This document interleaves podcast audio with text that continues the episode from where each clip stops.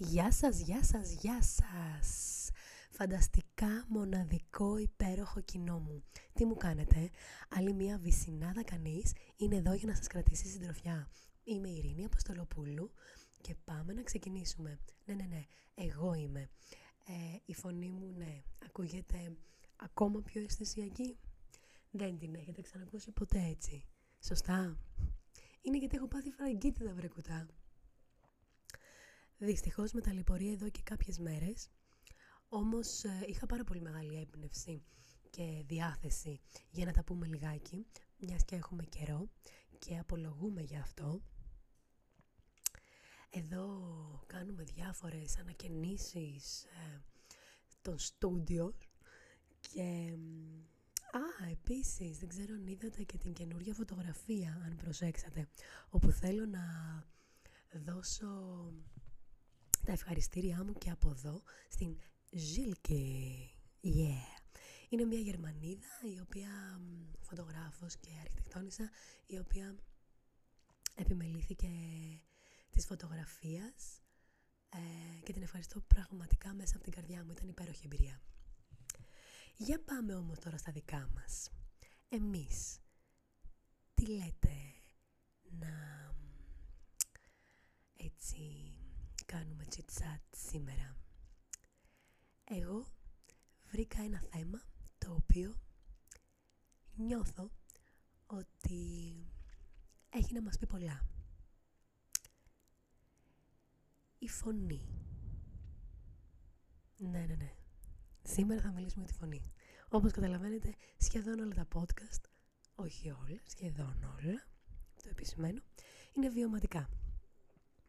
Οπότε, θα μιλήσουμε για την υπέροχη φωνή μας, βρε κουτά. Έχετε ποτέ αναρωτηθεί τι, πώς, που, από πότε ξεκίνησε ο άνθρωπος να μιλάει, γιατί χρειάστηκε να αρθρώσει φωνή; Ας ξεκινήσουμε όμως από τα βασικά. Η φωνή και όλο το φωνητικό σύστημα ε, ελέγχεται ή τέλος πάντων συνδέεται, εξαρτάται όπως θέλετε πείτε το, από ποιο σύστημα, το νευρικό σύστημα.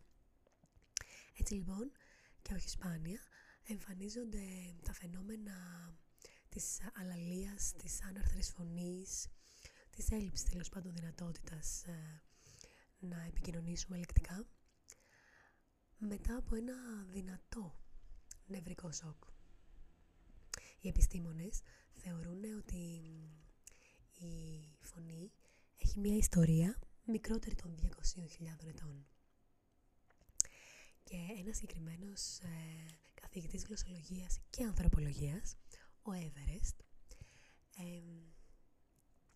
μίλησε για τη γλώσσα και είπε ότι ο Homo erectus, ο οποίος προϋπήρχε του Homo sapiens, δεν ήταν ένα πηδικοειδές χαζό πλασματάκι, ε, αλλά αντίθετα ήταν πολύ έξυπνος.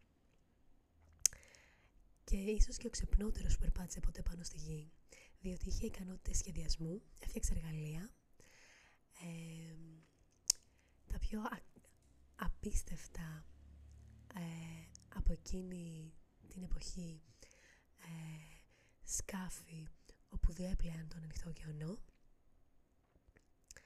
ε, και ταξίδεψε σε όλο τον κόσμο σε ομάδες τουλάχιστον 20 ατόμων. Δεν μπορείς λοιπόν να ταξιδέψεις, λέει ο Everest, πάνω σε ένα κορμό που επιπλέει. Πρέπει να κάνεις κουπί, πρέπει να κοπηλατήσεις.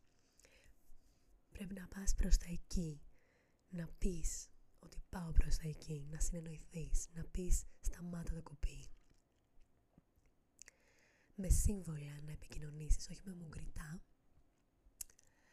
Ε, ο όρθιος άνθρωπος, ο Homo λοιπόν, εμφανίστηκε στη Μάμα Αφρικα πριν από 1,8 εκατομμύρια χρόνια και θεωρείται ο πρώτος που άφησε την ε, μαύρη Ήπειρο για να μεταναστεύσει σε άλλες. Ε, ήταν ουσιαστικά το πρώτο μέλος ε, γένος άνθρωπος, δηλαδή το πρώτο ανθρωποειδές που είχε μεγαλύτερο εγκέφαλο των 950 ε, κυβικών εκατοστών και ζούσε σε εξελιγμένους οικισμούς ε, σε διάφορες κοινότητες όπου χρησιμοποιούσε τη γη, τα ζώα, τα φυτά, τη διαμονή προς, όφελός του. Είναι σαν να λέμε ότι εκείνος ήταν αυτός που κάτι ξεκίνησε για μας εδώ τους επόμενους. Υπάρχουν βέβαια και άλλες θεωρίες όπου λένε ότι η φωνή αναπτύχθηκε λόγω του κυνηγιού και επειδή έπρεπε να συνεννοούνται οι άνθρωποι που έβγαιναν για καρτέρι ε, γι' αυτό και άρθρωσαν. Εγώ όμως θα σας πω μια τρίτη εκδοχή όπου είναι και η αγαπημένη μου. Λέγεται λοιπόν ότι ένας άνθρωπος ο οποίος άρθρωσε για πρώτη φορά ήταν ένας γονιός διότι έβλεπε το, το παιδί του να υποφέρει και δεν άντεξε όλο αυτό το συνέστημα και του βγήκε λοιπόν μία κραυγή. Εμείς εδώ πέρα θα ήθελα να διευκρινίσω ότι είμαστε άνθρωποι που εκτιμάμε τις σιωπές, ε, τις παύσεις, εκτιμάμε τις όμορφες κουβέντες, εκτιμούμε το συνέστημα, εκτιμούμε, εκτιμούμε και, εκτι... και εκτιμούμε τέλος πάντων, εκτιμούμε τη φωνή, γιατί η φωνή είναι σώμα, αν θέλετε και να ξέρετε, για να σας τα πω κιόλας και πιο επιστημονικά. Ε, μην κοιτάτε τώρα που έχει βγει ο Νταλικέρης από μέσα μου στη φωνή, αλλά ναι. Σας φιλώ στα μούτρα, έτσι αναρχικά και με φαρικίτιδα. Είστε μοναδικά υπέροχοι. Άντε πάτε τώρα πάλι στις δουλειές σας να κάνετε ό,τι θέλετε. Αυτό ήταν το δικό μας ε, διάλειμμα. Είμαι η Ειρήνη Αποστολοπούλου με τη Βυσινάδα Κανείς και θα τα πούμε ξανά την επόμενη Τρίτη. Να είστε καλά. Να κάνετε ό,τι γουστάρετε. Φιλιά.